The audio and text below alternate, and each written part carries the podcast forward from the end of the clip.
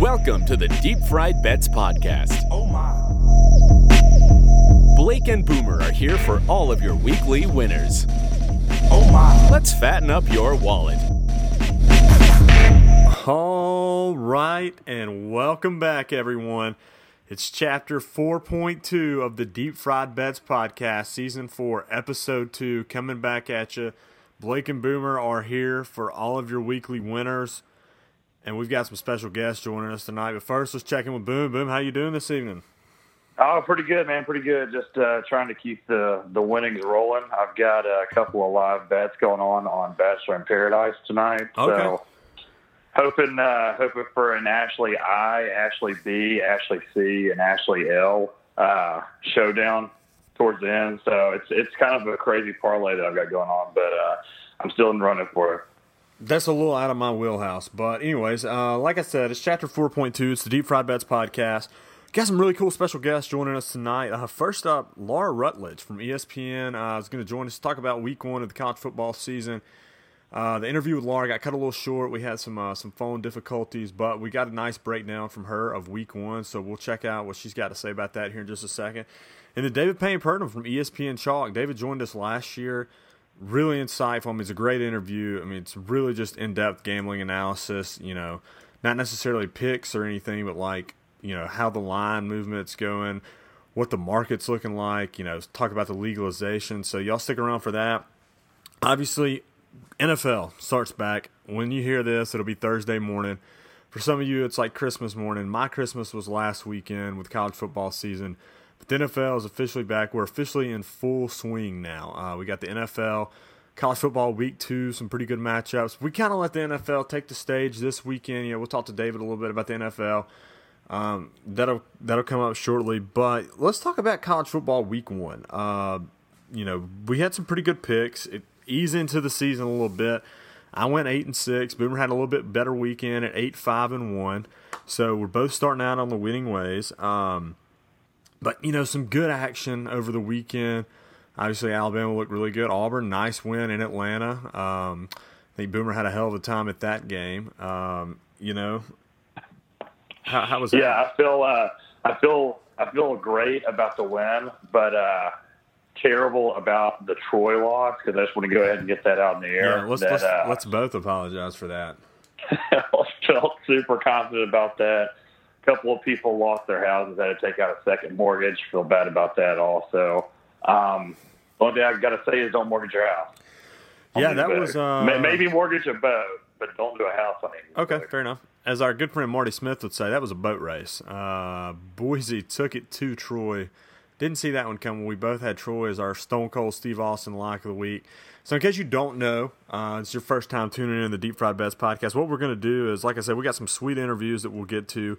We're going to break down week two of the college football season. We're just going to hit, we usually hit the marquee games every weekend because that's what you're going to be watching. You want to have some action on that. So we'll do that for college football. Then we'll do that for NFL. And then at the end of the show, what we have is called our vault. It's our five favorite picks that aren't like the main games.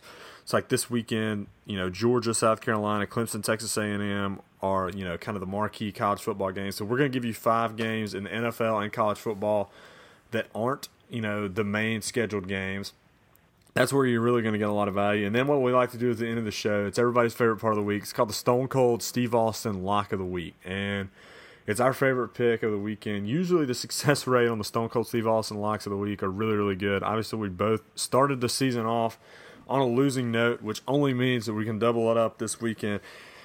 Let's, let's you know before we get into two, we're not going to go recap week one all over again, but we are gonna we're gonna give Boomer an opportunity to walk his pick back. So in case you didn't know, he uh, picked Michigan to make the playoff for like the fifth year in a row. Uh, still hasn't happened. Harbaugh hasn't finished above third in his division. But he still picked him, and he still picked him to win the national championship. Uh, we're going to give you the opportunity now, Boom, to walk that back a little bit. Are you going to do it?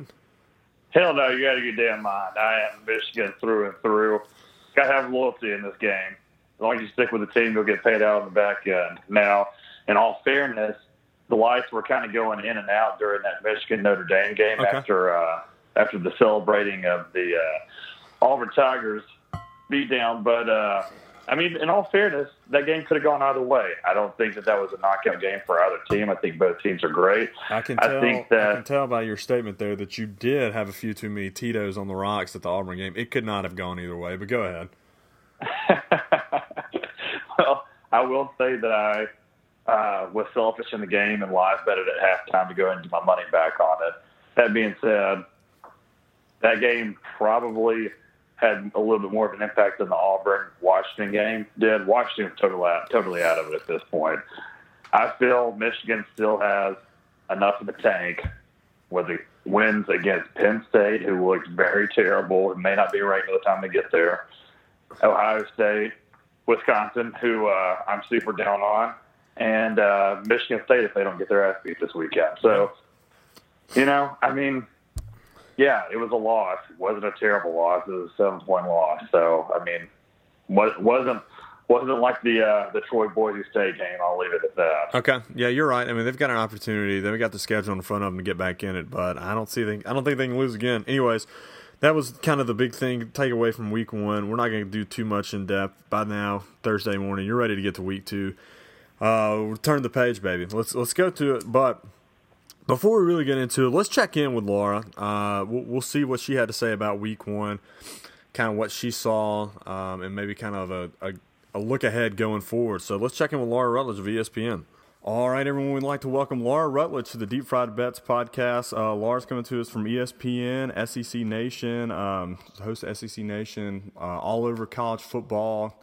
Laura, thanks so much for joining us. How are you doing this evening? I'm great. Thanks for having me. Absolutely. So, got week two coming up this weekend. College football week one is officially in the books as of Monday night. What really stood out to you the most uh, through week one of the college football season? Yeah, I mean, certainly a lot to kind of chew on. You know, I feel like that Auburn Washington game was really going to be the biggest playoff impactor of any game week one. And for Auburn to come out and make that statement in a well fought game. I mean, certainly they look sloppy at times, but I think you see the potential there for Auburn. They got a really young O line, and yet Jarrett Stidham still able to show those flashes of what made him really good last year, and what could make him great this year. And then I think you look at the defense and you just see that dominance. Despite too many penalties for that defense, they'll get some of that stuff cleaned up. And I think it just puts all the spotlight on that week three matchup against LSU. And, you know, speaking of LSU, I did not see that type of victory coming for LSU over mm-hmm. Miami. I, I thought maybe they would win that game, right? Like I thought they'd win that game, but I didn't think that it would look like that. So I think we all kind of underestimated LSU and maybe overestimated Miami a little bit. Although I wasn't even that high on them, but I think you just see how stingy LSU's defense is. They've got some absolute dudes at those positions that can, you know, certainly play man to man. And then you know you look at Joe Burrow at the quarterback spot. That's been the thing that's been missing for LSU. Everyone's talked about it, and, and certainly it has a lot to do with Burrow. But I think one thing that was was a little exciting for LSU fans is the fact that their offense looks a little more balanced, and that's why you know Steve Ensminger was brought in to make that change, and you know maybe even Danny Etling could have looked better in that offense. So credit to Burrow, but also credit to Ensminger for a better offensive game plan. Yeah, I was going to ask you that. I think I kind of bought into the uh, the turnover chain hype a little too much on Miami because uh, I think obviously the turnover differential might have been a big deal a lot of bigger deal last year than we are talking about. But it, with Joe Burrow, is do you think he's the right guy? Is he the answer at LSU? Is he is he someone that can guide them to maybe a possible playoff run? Yeah, you know, I think so. I mean, here's the thing. I don't know that he has to do all that much. Right. And that's what's sort of unique about LSU is, you know, they really do have a, a lot of playmakers, a lot of options. I mean, look at Nick Brossette, who really hadn't been a factor in their offense like ever during his career. And all of a sudden, this guy's got two touchdowns and, and really does look like uh, a, sort of a force to be reckoned with for them. So I think they've got weapons. And I think for really for what Burrow needs to do, he'll be just fine. Um, you know, to me, there may be some teams, and that's where like an Alabama comes to mind or an Auburn as well. These teams that do have these dominant D lines, it's going to be different certainly than what they saw from Miami. But uh, I do think that they should be able to compete and and be. You know, they've always been a team. I mean, LSU's played Alabama close the last right. few years, at least for a little while in the game, and they've always been a team that's got the athletes. They've got some playmakers just a matter of being a complete team. So, you know, they've got a tough schedule, and you know, seven games in, that's when all of a sudden Alabama comes to town, and, Right. and who knows what their record looks like at that point. But they did start the season on on a note that I believe was way more dominant than we saw coming. Yep. I agree. So you kind of hit on Auburn a little bit ago with uh, the, the big win over Washington. So, you know, all, Stidham looked great. The defense looked awesome. The only concern really coming out of Auburn was the running game. And, you know, a lot of Gus's system predicated on the, the running game being able to work. What did you think about that? Was that something that just Washington's such a def, uh, dominant defensive line, or is it something Auburn's going to have to work on? I think it's kind of both. I mean, Washington's D line is really good. Obviously, it was even better last year, but but it's still talented this year, and they are a very complete team, uh, top to bottom, whether it's offense or defense. But you I think for for what the, the deal is with Auburn this year, they do have a young O line, so some of the ways they're able to run the ball. It, to me, the O line outperforms by far. But there will be some growing pains, and you know, one interesting thing about Kerryon, he could obviously run him up the middle and he could make a lot of hay that way. Gus, John, Gus Johnson, Gus Malzahn is, is probably one of the best guys, though, is game planning for perimeter run game. And that's where I really think we'll see Auburn kind of change things up if they're not having success running the ball up the middle. They do have some guys who can do that. To me, that's where you kind of say, hey, some of these young freshmen who they've got, you know, they're having to play because they just don't have another choice. I believe they'll kind of get involved in some of that perimeter run game. And that's where Gus can really show kind of what, what type of offensive mind he is. So I, I think I don't know seen in practice and work on some of that stuff. I think we'll see even more of that as they try to figure out ways to successfully run the football and really make their offense balanced so that, you know, Jarrett Stidham is a threat when it comes to throwing the ball and defenses defenses can't just, you know, load the box and try to, you know, make him pay for that. Gotcha. All right, so we kind of hit on Miami a little bit earlier. Um, you know, they were one of the bigger disappointments of week one, and uh, Florida State and Michigan are probably the, the other two. Is, is it time to panic, especially maybe in Michigan? Yeah, you know, Michigan at this point, I mean, here's the thing. I do want to give credit to Notre Dame because I, do think that they're a team that, you know, everyone kind of said, well, they sort of petered off at the end of the year last year. But Brandon Wimbush is talented. It's just a matter of can he throw the football. Uh, but then you look at Michigan, and, and here's the thing about Michigan that concerns me. It's not just losing that game uh, early on to start the season. That, that's an issue.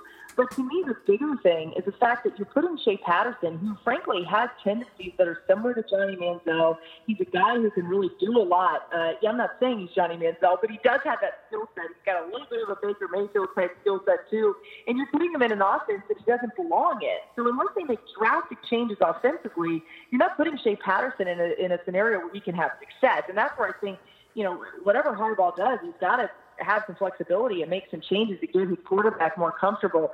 I am almost to the point of pressing the panic button on Michigan. And I don't usually do that Right. week one, you know, after just one week of the season. But I just think if you look at what they've already, you know, dealt with in the Big Ten, the, the story is that Harbaugh can't beat his rivals. And Ohio State looks completely dominant, so I don't know how they're going to beat them. Then you got Michigan State, who's a really good team, even though they didn't look that great week one. Penn State, obviously, there's some question marks, but to me, if he can't, Harbaugh can't make some major ground up in the Big Ten and really show that you know what happened against Notre Dame was sort of an aberration. I think his job is in question at this point. Yeah, that's kind of one of those. It's you, you kind of start looking. Maybe he sniffs back to the NFL, see if there's any anything calling there. All right, again, big thanks to Laura. Like I said, we cut we got cut out there at the end. Um, we'll try to get her back on at some point during the season. Obviously, uh, maybe when the college football season gets a little more rolling along and see where we are. Um, but I really appreciate her t- joining us this week. That was an awesome guest to have. Um,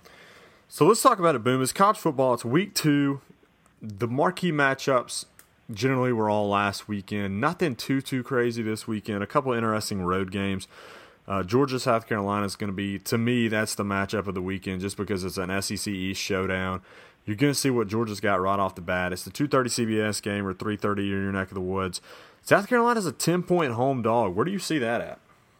Well, I, this is going to be my favorite game of the weekend um, to watch, not to gamble on, obviously. But South Carolina's getting them in Columbia. I mean, if Yep. you've ever watched the hype up videos, it's honestly a pretty badass place It's it's to watch a football game. they get after it, especially if it's a close game early. Now, the line started at nine and a half. The line opened at that because every single person in Vegas, every single line maker knew that they were going to get money on Georgia, so they were covering liability. That being said, money's floating on Georgia, knocked it to ten. I think that Jake Bentley has enough in his arsenal to keep this game close. I think that uh, Deebo Samuel, super underrated athlete in the SEC. I think he makes a name for himself this weekend. Um, Georgia, very tough task with uh, Austin Peay last weekend. Let's go, Pete. Definitely, definitely didn't have a look ahead game, but you know, Kirby and Will they played football together in Georgia. They know each other. They're friends. I think this is just going to be a knockdown, drag out fight, and definitely does not run away from ten for either team. Yep, I'm with you. I, I, like South Carolina here as well.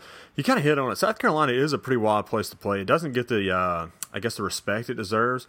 One of the craziest atmospheres I've ever seen. I went up there in 2010 when Stephen Garcia had the Jesus moment, you know, game of his life uh, Alshon Jeffery went buck wild, and they put it on Alabama pretty good. And that place was nuts. I mean, you get Sandstorm going, you get 65,000 just living it up with those towels.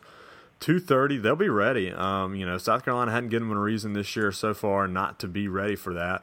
They've still got Kentucky down the line, which I'm sure they'll drop. But uh, this is, you know, they took care of Coastal Coastal Carolina Chanticleers last weekend. I thought it might be a little bit of a look ahead spot. But they were able to take care of Coastal Carolina, cover the spread. Georgia took care of Austin Peay I don't know if they covered or not, but this is the game that's it's really going to set the tone. A lot of people think South Carolina could be a sleeper team in the SEC East. You're going to find out Saturday. I'm with you. I think Jacob Bentley or Jake Bentley's got enough to keep it close. Deebo, you, can you call him by you call him by his mom's name, Jacob. Yeah. Okay. Well, yeah, we're we're on a uh, formal basis around here. But uh, Deebo Samuel, you're right. He's uh, Christian Kirk kind of guy, you know, playmaker, gonna make a name. He's gonna make some plays. You know, um, Kirby was already out talking about Deebo earlier in the week and last week some too, just about how he is one of the most underrated players in the country. He was hurt last year, so I think he's back 100. percent I, think South Carolina keeps it close. I could say like a 24-20, maybe 24-17, something like that. But South Carolina they stayed within the number at home on Saturday. Uh, next up, the prime time or a prime time matchup. We got Clemson minus 12 going to Texas A&M. Sumlin or Sumlin is gone. It's now officially the uh, wow. I'm drawing a blank here. Jimbo Fisher. Wow, that was bad. Uh, the Jimbo Fisher era. He's underway. Not really that big of a name. I hear you, buddy. Right. I, I, forgot his name. For seventy five million dollars over ten years, you think you would remember the guy's name? But um, yeah. So Jimbo got off to a nice 1 0 start. They had the Thursday night game, which I think is a big deal here. You know, 12 points, it probably to, hopefully, you get to about 13 by kickoff. Clemson, the favorites, uh, and obviously, and the money is still coming in on them. They're, uh, I, I got Clemson going to the playoffs, so obviously, I think they come out of this game alive. But Texas A&M still has SEC athletes. They're still a really good team. The whole thing with Sumlin was, and he was still going eight and four, nine and three every year. It was just that he couldn't. That they had too much talent to be doing eight and four, not not winning ten games a year. They've got a lot of talent on that roster. Jimbo's going to get him there. You know, he, he's going to get more talent there at some point. Whether he can coach it up to a national championship level is to be determined, but he doesn't have to do that Saturday. He's just got to keep it within two touchdowns a little bit closer. Hopefully, it'll get close to 13. But I like Texas A&M a lot at home. That that uh the atmosphere will wreak havoc. Low scoring game won't be a crazy crazy high number, but uh, I like Texas A&M. Boom. Yeah, I don't really have a side on this one, but I do agree with you that it'll be low scoring. Just I think we touched on it last week how uh, nasty Texas A&M's defensive line is. They rotate in eight people basically say its strong suit this year so far is uh, with Trayveon Williams at running back. I think Jimbo will have enough of a game plan to, of course, try to slow it down, not let Kelly Bryant score too too much. The total is at 54 right now. I think that you would be looking for Texas A&M to score between 17 and 21 points for that to hit. I don't think the Clemson defense is going to give that up in this game. I, I love the under right here. Okay, so officially going with the under here, uh, Texas A&M and Clemson. I like that. Like I said, I think it low scoring too, under 54. All right, so the uh, the the prime time matchup we've got we're going out west. We got Southern Cal USC plus five going to Stanford. Stanford uh, had a nice Friday night win against San Diego State, a little revenge game. Uh, USC failed to cover the number against a UNLV team. That was a game you were on last weekend. Boom. JT Daniels, true freshman, coming in, getting the start. First true road game. I think with a with a week to kind of ease him in that, that's going to help be helpful for them. But what, what's your take on this one? Yeah, I mean, I I don't love the side that I'm gonna I'm gonna throw out there this week, but I think that uh, last week Stanford showed that they can totally change their offense in game and still win by a significant margin. I mean, Castellano won that game by himself. Bryce Love was totally shut down by a decent San Diego State defense. Right. Obviously, U- USC is going to have better athletes, but I think Bryce Love comes into this game pretty pissed off. Don't forget he was uh, the Heisman frontrunner coming into the season. Now they have confidence in an air raid playing against uh, a what 17 year old quarterback yeah. on the other side. I think Stanford shows that they are clearly the best team in the Pac-12 this year, with Washington going down last week, and I think that they win this game by 10 points. Okay, I'm um, fading you here. I think that USC wins this outright, but I'm going to take the five to be safe. At Stanford, it's not an intimidating place to play. Um, you know, friend of the show Eddie Lowe went last year. Uh, told me this is kind of like they were just kind of there hanging out. Like it's not a crazy place. They're not. It's not going to be rowdy and they'll get up for this. Obviously, it's USC; they want to get the win. But I, I think that uh, they've got more athletes on the USC side. Like I'm not sold on Clay Helton, but David Shaw. I don't know. Like I'm, I'm not sold on him either. I don't think that they looked super good last. I mean, week. come on, David Shaw is clearly a better coach than Clay Helton. Oh yeah, yeah, you know for sure. I, I, I would take David Shaw over Clay Helton nine days a week, but I don't think that. I think he's an overrated coach. I think he gets way too much hype. You know, he's the kind of guy you hear his name every time an NFL job comes open. I don't think he's on that level. He's never really done much at Stanford. They've gotten to a couple BCS games, but that was when they had Andrew Luck. What has he done since he got rid of Andrew Luck? I, I think he's overrated, is what I'm getting at. And I think that uh, USC public's like 75% on Stanford in this, which is kind of crazy because you're getting USC and you're going against the public. So I'm going to take him plus five. Might look to see the money line when it gets a little closer to kickoff.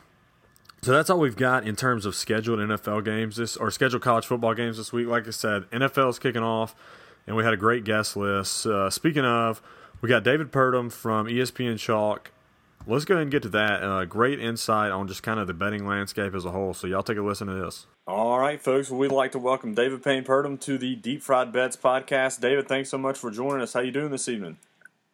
I'm doing great. How are you guys doing? Doing good. Uh, so David's coming to us from ESPN Chalk. Uh, he's a gambling writer. So we talked to him last year. It was a huge hit. Everyone loved having him on. So really excited to have him back for uh, second year. And we're going to really kind of get into the NFL season with it kicking off uh, tonight as the, the, time you're listening to this. So David, um, you know, like I said, NFL season kicking off. It's finally here. First game.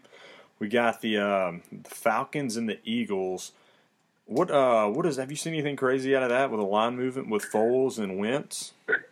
Yeah, absolutely. It's uh, dropped all the way down to one. The Eagles yeah. are one point favorites right now. I mean, that line was up as high as I think five and a half at one point when it first came out. You know, they put up these early lines back in April.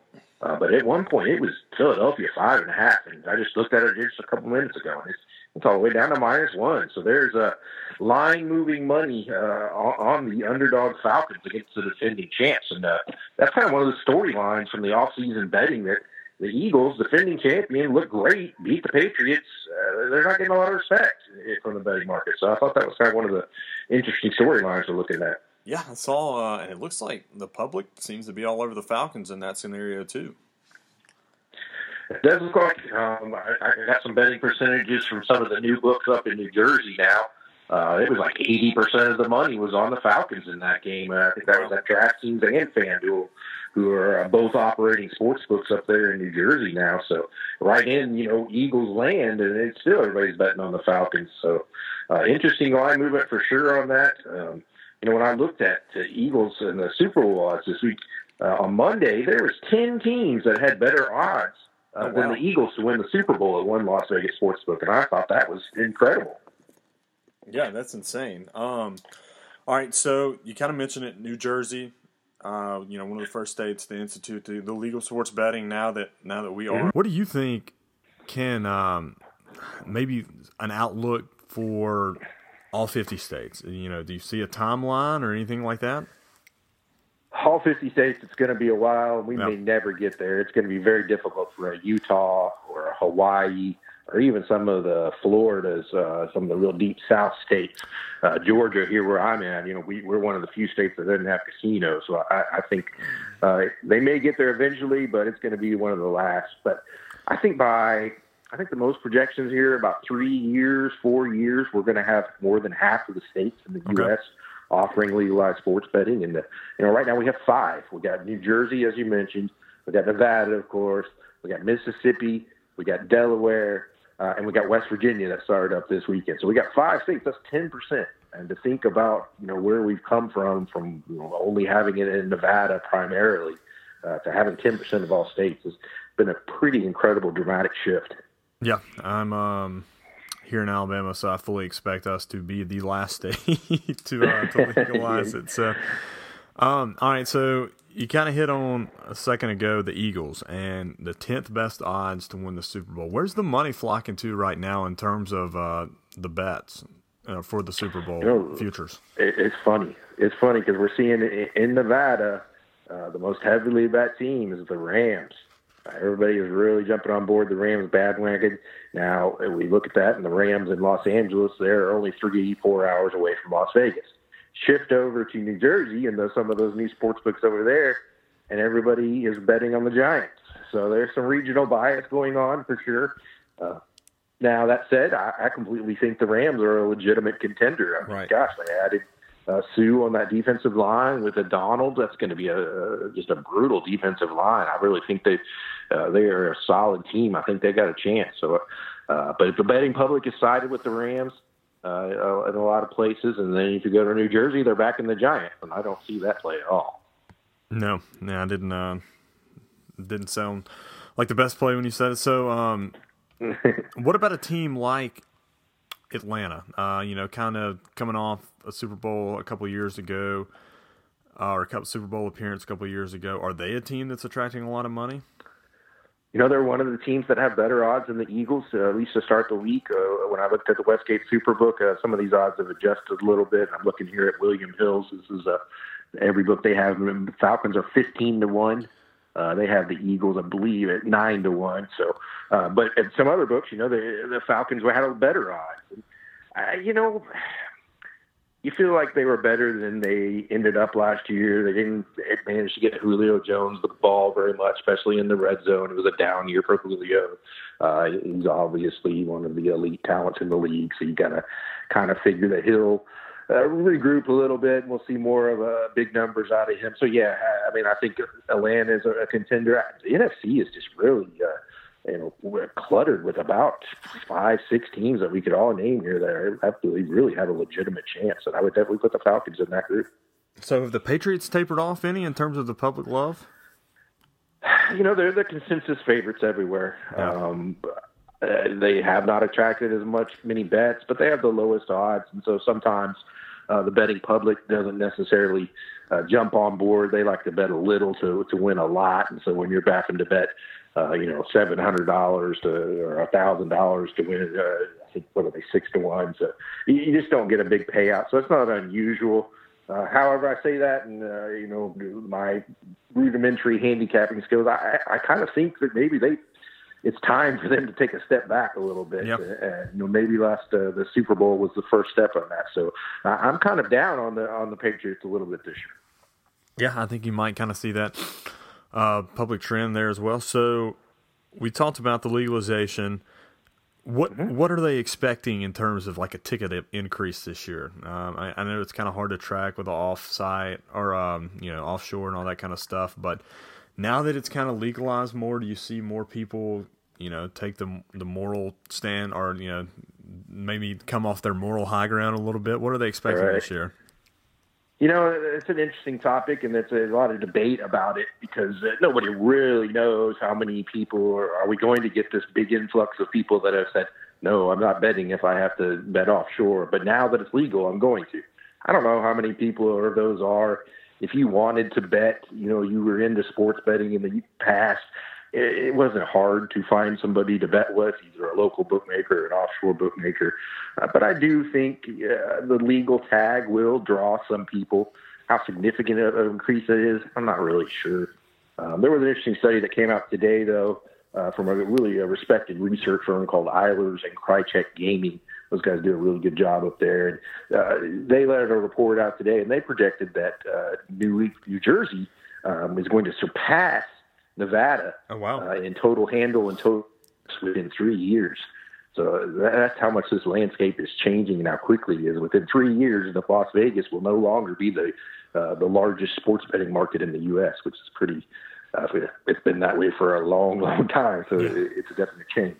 Yeah, that's kind of a shock to system to hear. So, um, mm-hmm. yeah, kind of continuing the public trend with a team like the Browns and they're on hard knocks and you know they're kind of front and center in the storylines all throughout the off season. Say the teams that are on hard knocks, do they generally see an uptick in betting? Um, you know, maybe with the Browns, not necessarily Super Bowl odds, but you know, from like week to week, week one action. Right.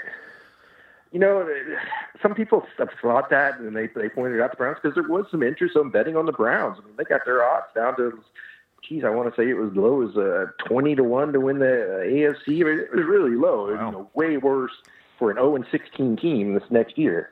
Um, so there had been some. I don't know if it's hard uh, knock related or more of it. Hey, they added Tyrod Taylor. They drafted who looks like a solid rookie quarterback in Baker Mayfield. They added Jarvis Landry, uh, wide receiver, Carlos Hyde, uh, a running back. So they really did a overall uh, roster, you know, overhaul there. And, and a lot of the, the sharp odds makers, the guys that I talked to down in Vegas, the guys that are really paying attention, uh, they really like the Browns. They think you know six, seven wins is probably not enough. They're more looking at it as an eight-win team, and that's could. You know, if you get eight, eight, get, maybe you squeak out another, gets nine to seven. Maybe this is a playoff team. But you know, there has been some interest in betting. In fact, I know of one guy uh, bet a thousand dollars on the Browns to win the, uh, Super Bowl at a hundred to one. That's a hundred thousand dollar payout. So yeah, there is some interest on the Browns. I don't know if it's hard hard knocks related or not. Okay.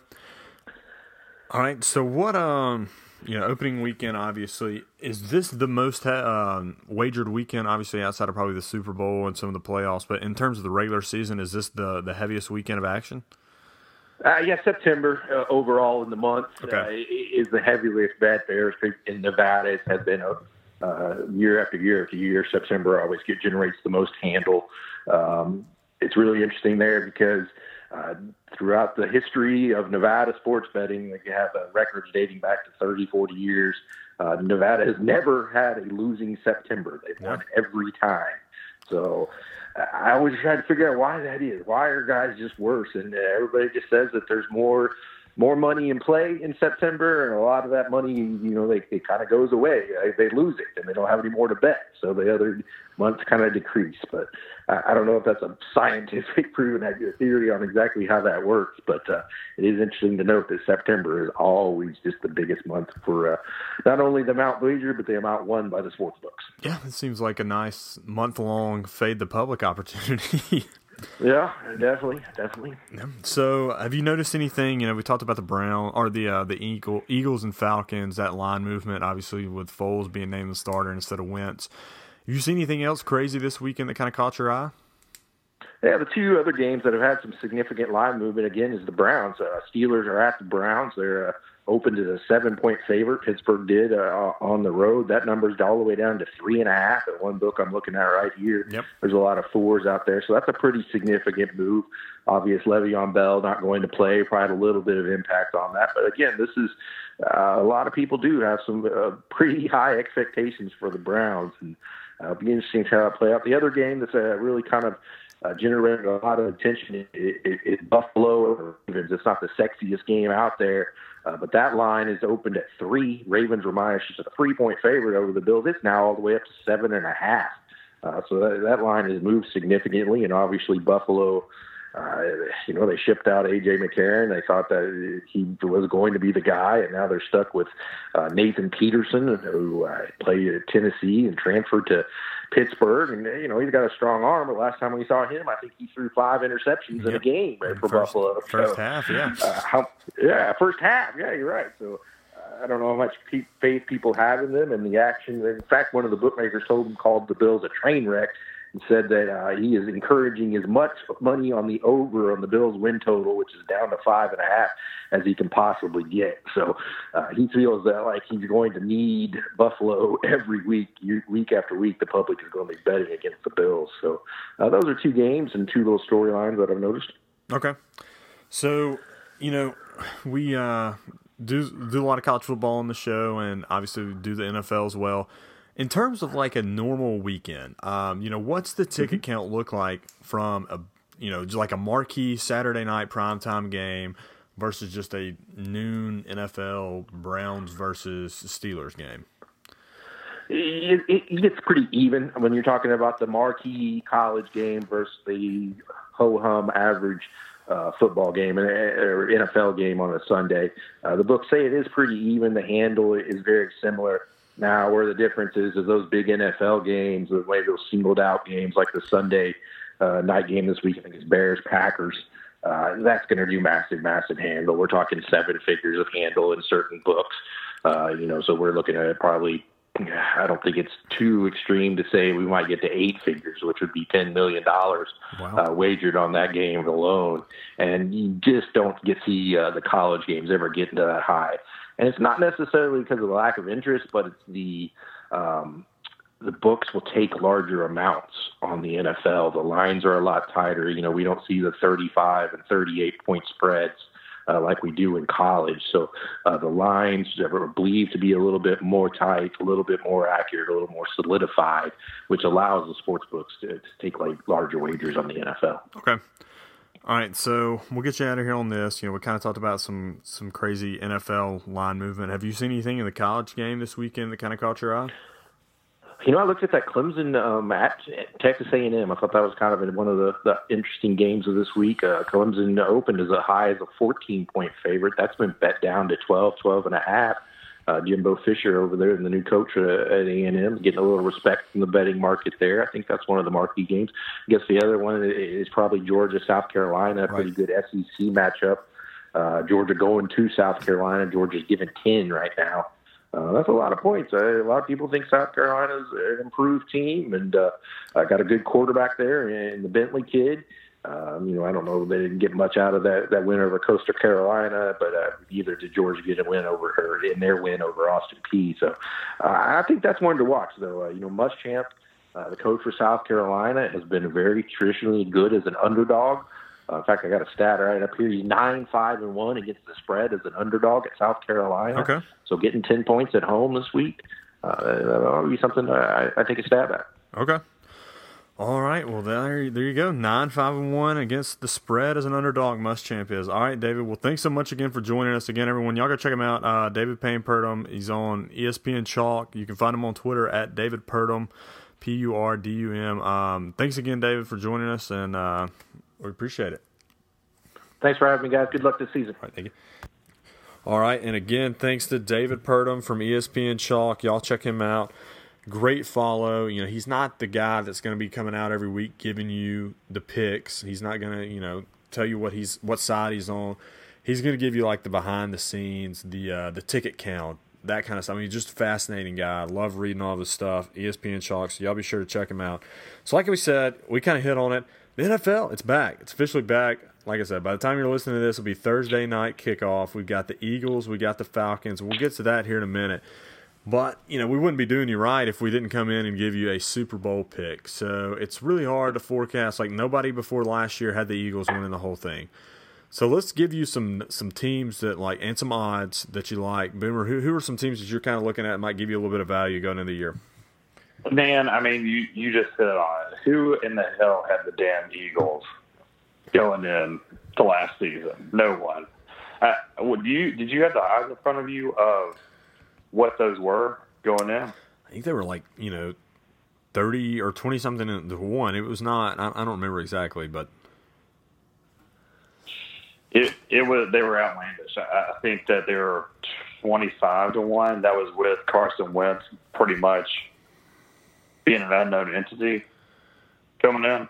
Now, Yeah, uh, forty to one was released right before the year started. So there you go. oh, so double. There you go, double that. That's what you could have gotten, folks. Now, Blake, you want to explain to everybody what that means uh, in monetary value? Yeah, you bet a hundred, you win four hundred or four thousand. Damn right. So we're going to try to find that team that's going to win you four thousand this year. Now, personally, from who I think has a solid chance to win, I like the Minnesota Vikings Yep. at plus eleven hundred. You're going to get a little bit of value. They obviously made it down the stretch last year. Probably would have made it to the Super Bowl uh, had it not been for a ridiculous play by was it Sendejo Oh, in that now? total whiff in that total whiff in the uh, Dude, that was Minnesota was on the the right end of that. That was the. Uh, the oh yeah you're right you're the right Minnesota Miracle. So, that's right They so got, they got blown out 38-7 in the NFC Championship game by the yeah they made it to the NFC Championship definitely definitely had some struggles there but you- you'll agree super random that Nick Foles who barely made an NFL roster uh, a couple of years ago when he was on the Rams Yeah, still can't get over it. Yeah. Absolutely zero sense.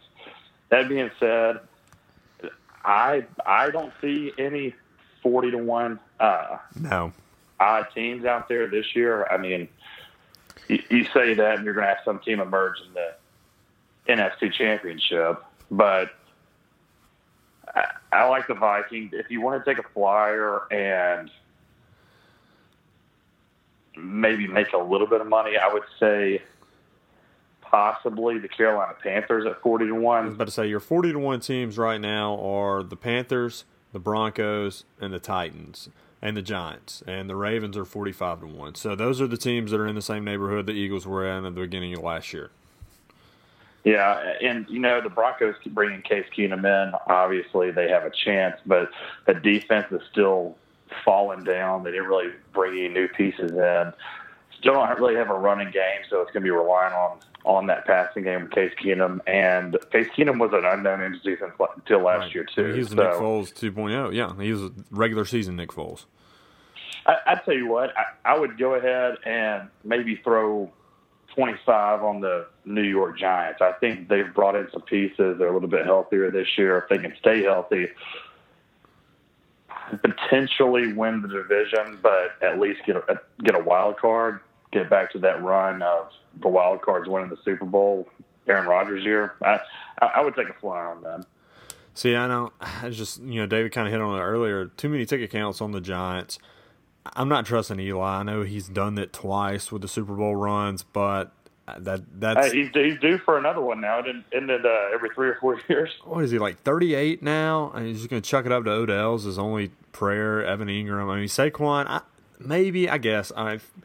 You're right. 25 bucks. You know, you, you come out winning a thousand. So I mean, there there are worse things that could happen to you. But in terms of value, I mean, literally, don't go eat at Chipotle on a Tuesday night and put it on the Giants and go home and enjoy yourself from the digestive issues that come with it. You're right. I mean, you you've won in the long run because you didn't eat Chipotle. But uh, Vikings, I like that plus eleven hundred. I had them written down. I know they're the favorite, and you know you can't get value out of a favorite. But the Patriots at plus fifty five hundred. I think last year coming into the year they were like plus two hundred. Uh, Tom Brady again. You bet hundred bucks, you got a chance to win five hundred and fifty. It's not great odds. But if you want to have something to root for throughout the year, they're to give themselves a chance. We kind of talked about it. The NFC, it, looks like the power conference this year. The AFC is to be kind of top heavy. New England's going to be sitting there in the AFC Championship, if you ask me, pretty much by default. So they're going to be one of the final four teams. You never know how it could break. The odds are, are not great, obviously, at plus 550, but there's a decent chance you can. I mean, there's a better chance they. I mean, not you know. There's a chance they win it. It's not like you know one of these like the Giants where they're the decent chance they make don't make the playoffs. The Patriots are going to make the playoffs. They're probably going to be one of the final four teams left by default. So you got that. Um, the Vikings, like you said, and then I got the Jaguars written down. I, I can't ever bet on the Jaguars to win the big dance as long as Blake Bortles is their quarterback. Like had they done anything, had they done anything at the position like with some of those dudes, like can you imagine if they got Kirk Cousins? Like I don't think Cousins is the greatest thing in the world, but he's an upgrade over Keenum.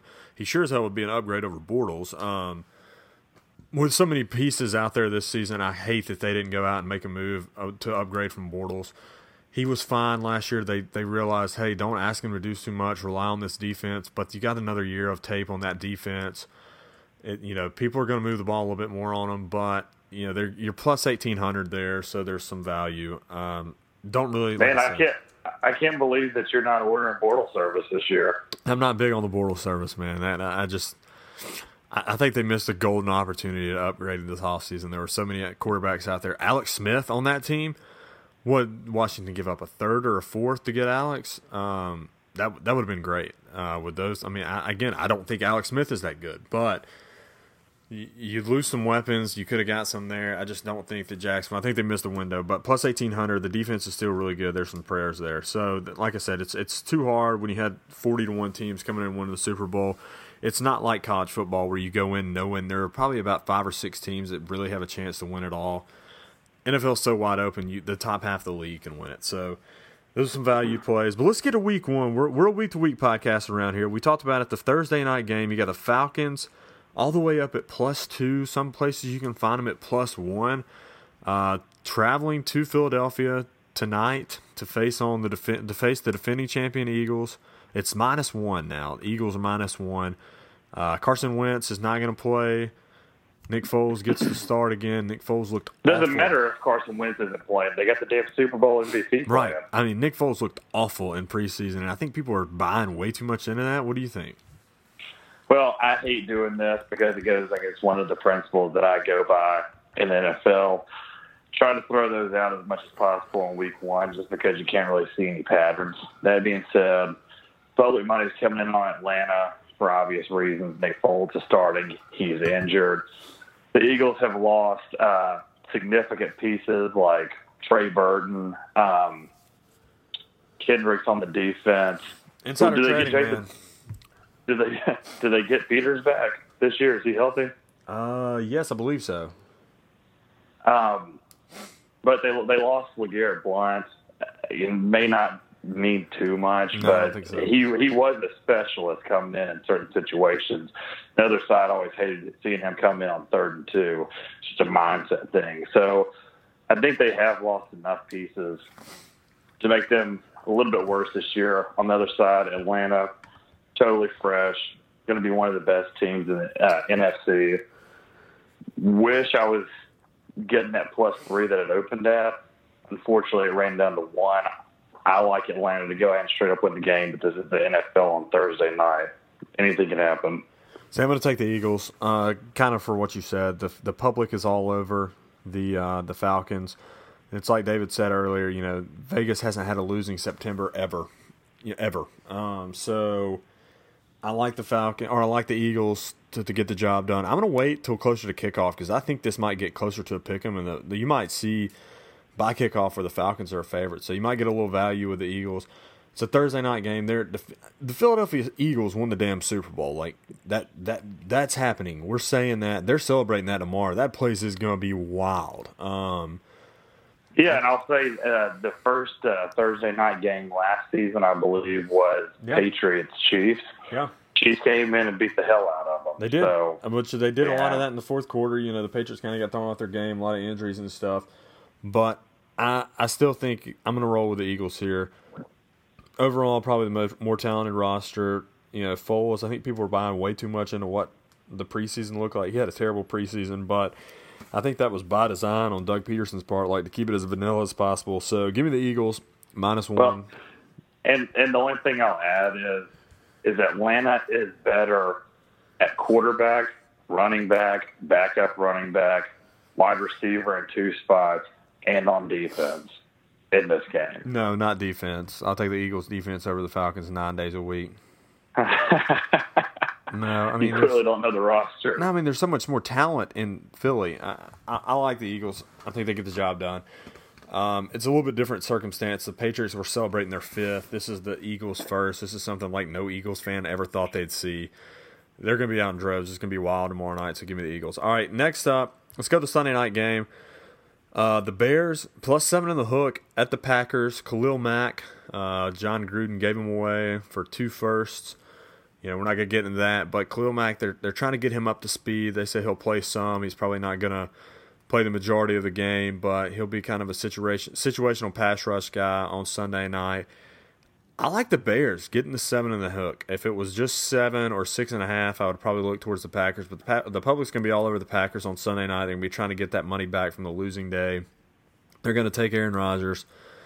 I think that the uh, the Bears kind of have like a Rams leap this year. So what you saw out of Los Angeles last year, you know, young offensive minded coach coming in, kind of revamping everything, getting a lot of weapons around Trubisky or in Goff in Los Angeles' case last year.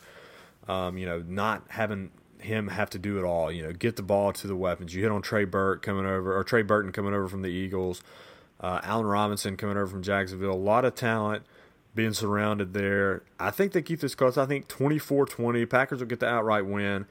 But if you could get Khalil just in a situational pass rush, we know how that uh, that Packers offensive line outside of Bakhtiari is not great. So I'll take the uh, the Bears plus seven on the hook on the road Sunday night. What about you?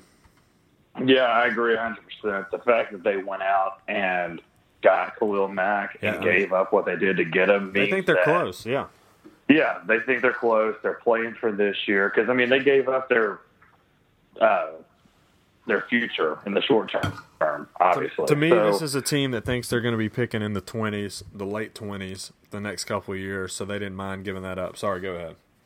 Yeah, so I think Trubisky is a decent quarterback. He's not Blake Bortles, but pretty good. So serviceable. He's got some weapons around him. Jordan Howard in the backfield, very underrated running back. Uh, I think the coach they brought in, players coach, they're playing on Sunday night.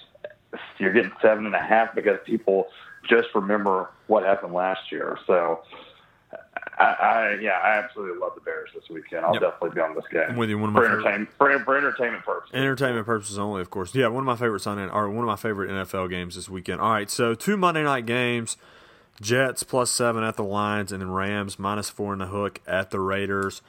We haven't really, um, I don't know, not the most enticing Monday night matchups to open up the year. Sam Darnold making his first start. I guess that's something to tune into. We're not going to pick both of them. Let's. What's your favorite Monday night game, Boo? Who you on? Uh, man, this is a tough one. I would say unless you really like both of them, then then give them out. I, I really don't like either of them. Yeah, but I'm with you. It, if I'm going to take one of them, I'm going to go ahead and just take the Lions because I have no faith in Samantha Darnold. Samantha, you say? Yeah. So we'll see. We'll see her go out there and get hit a couple of times and see if if it's actually the real deal or not. Yeah, I'm with you. Um, also, like the Lions again. The Raiders, in almost any other circumstance, would be a big play for me. Plus four and a half at home, and the public's all over the road favorites. But I just, I don't know. They Gruden hasn't done anything this offseason to uh, to inspire too much confidence in me from what he's done from the roster. Uh, I think they'll be a little better this year just because they had a really rough season last year. But I, I oh yeah, no, I think I think the Raiders have have a good bounce back season just because they were so overvalued coming into last year, right. and now nobody in hell is going to want to bet on You're right, year, but especially the, at the beginning of the season. I think the Rams are pretty good. McVay's got the primetime spotlight. He'll try to put up some points if he can. So I'm gonna stay if you, so I'm gonna stay away from that one.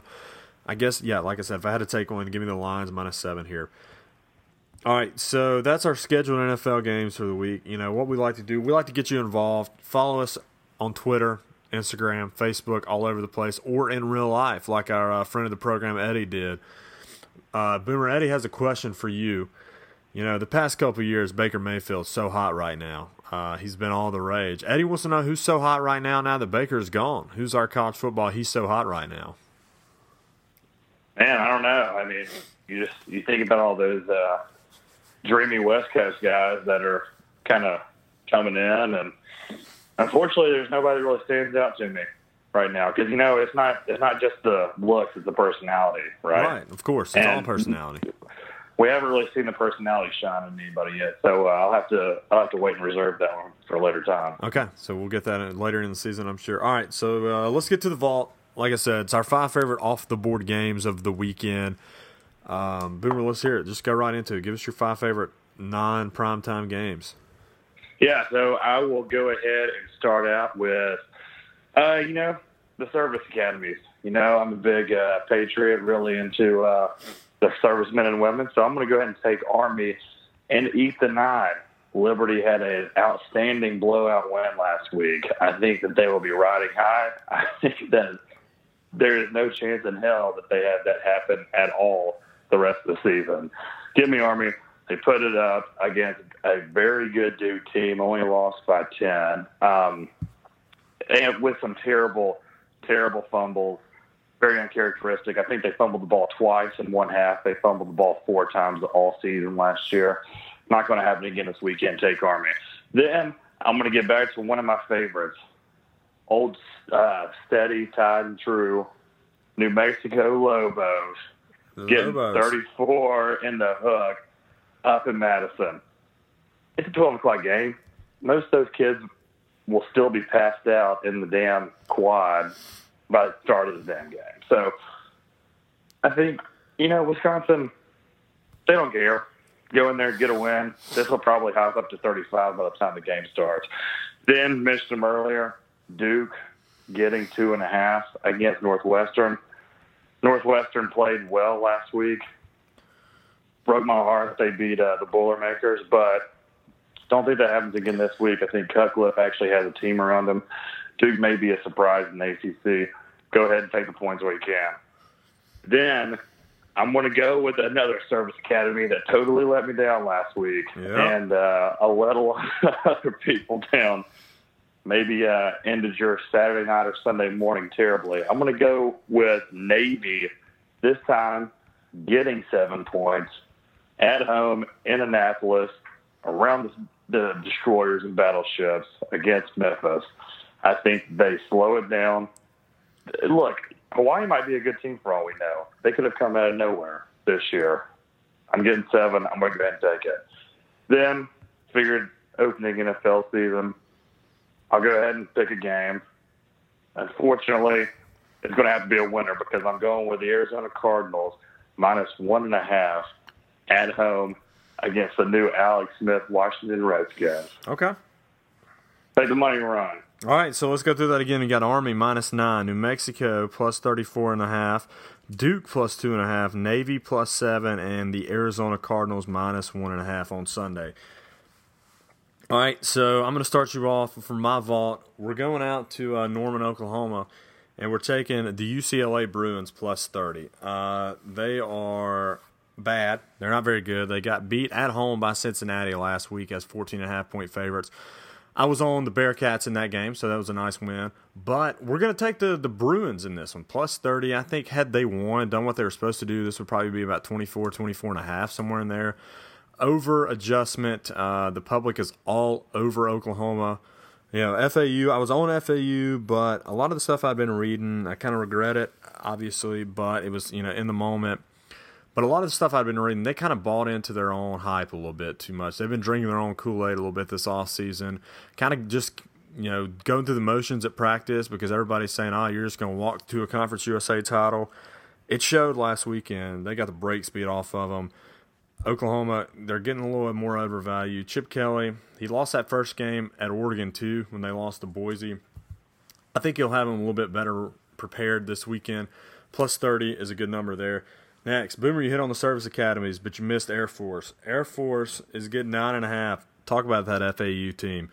Uh, they're still a little overhyped. They're licking their wounds a little bit after that loss in Norman. I think one more close call against Air Force is going to get their attention. Lane will get them going, but uh, I think uh, Florida Atlantic ekes one out, so I'm going to take the nine and a half here for Flor- or for Air Force. Next up, Saturday night, late night, Michigan State traveling to Arizona State. Herm Edwards, nice win in his debut last week. Uh, they beat the hell out of the, I believe, UTSA San Antonio. Um, Big The. Roadrunners. They Yeah, it broke, my heart right there. I don't think I could be on them this year. yeah they were a 17 point dog. Ended up losing like 56 to seven. Herm uh, good good debut. Uh, Michigan State, Dantonio and the boys did not look good on Friday night. Had to survive against a Utah State team that's uh, probably not the best in the world, but they're six point road dog or road favorites. I think this would have been like 10, maybe 14 a couple weeks ago. Everybody's freaking out a little bit. I still like Michigan State to roll in this one, so I'm going to eat the six. Michigan State minus six. Next up, let's go Sunday. Give me the Browns plus four. Hard knocks, baby. Um, I think the Browns are much improved. The Steelers, you got the offensive lineman coming out today, calling out Le'Veon Bell, saying get your ass to the game or get your ass to the team. Um, he's not playing this weekend. It's not because Le'Veon isn't playing. It's just there's a rift in the locker room. I saw a guy tweeting about it earlier, and I completely agree. Year in and year out, Pittsburgh's got the most talented roster in the league. There's just always something going on there. Whether it's Antonio Brown on Facebook Live causing rift or Le'Veon not showing up, there's something going on there always. They're always underperforming. Give me the Browns plus four. You know, here's something I heard in the offseason, and that's all I'll say about the Browns. Uh, that you know, they got to talking to some of the Hard Knocks crew. Obviously, they were the HBO Hard Knocks team this year, and they said that in all their years of doing this, they've never seen a team that was just like more prepared mentally and focused at practice, like while they were going through this. Like you could tell there was a sense of urgency. Like we we can't do this again. We've got to come out and be a completely different team. So I, I think that's something to look for. They're going to rebound a lot this year. Browns plus four on Sunday. And then let's go back. Friday Night Lights, the only weeknight college football game this year, which is, or this week, but because uh, the NFL's got the Thursday night game. SMU plus 22 in the hook. Friday night, the Mustangs playing TCU. A little bit of a reaction from last week. SMU got beat pretty bad by North Texas. SMU, or uh, TCU had a pretty nice win, but I like SMU plus 22 in the hook here on a Friday night game, short week. Give me the points. So, again, rattle off real quick UCLA plus 30, Air Force plus 9 in the hook, Michigan State minus 6, the Browns plus 4, and SMU plus 22.5. It's time. It's everybody's favorite time of the week. It's the Deep Fried Bets podcast special. We're drinking cold beers. We're picking winners. It's the Stone Cold Steve Austin lock of the week.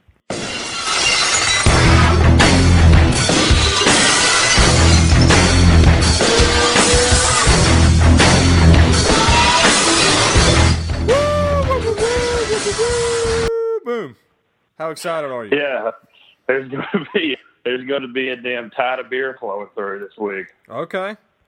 Who is it? Yeah. Oh, that the Alabama Crimson Tide. You know how much I love them, how much uh, they mean to me.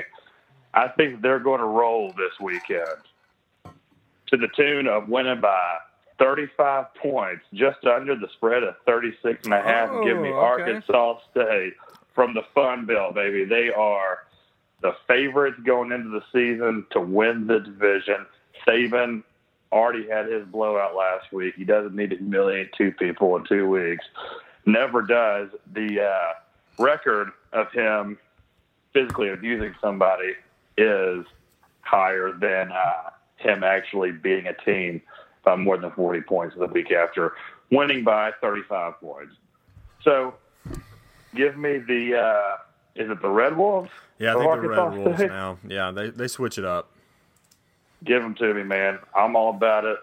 Sun Belt, Sun Belt. Let's get it going. Yeah, I had that written down uh, for one of my games. Obviously, can't pick against the Tide, but I like that too. Um, Saban is 0 and 6 after a neutral site win in Week One um, against the spread in Week Two, if if that makes sense. So he covered the spread last week against Louisville. He's 9 and 0 in these neutral site games, or 6 and 0.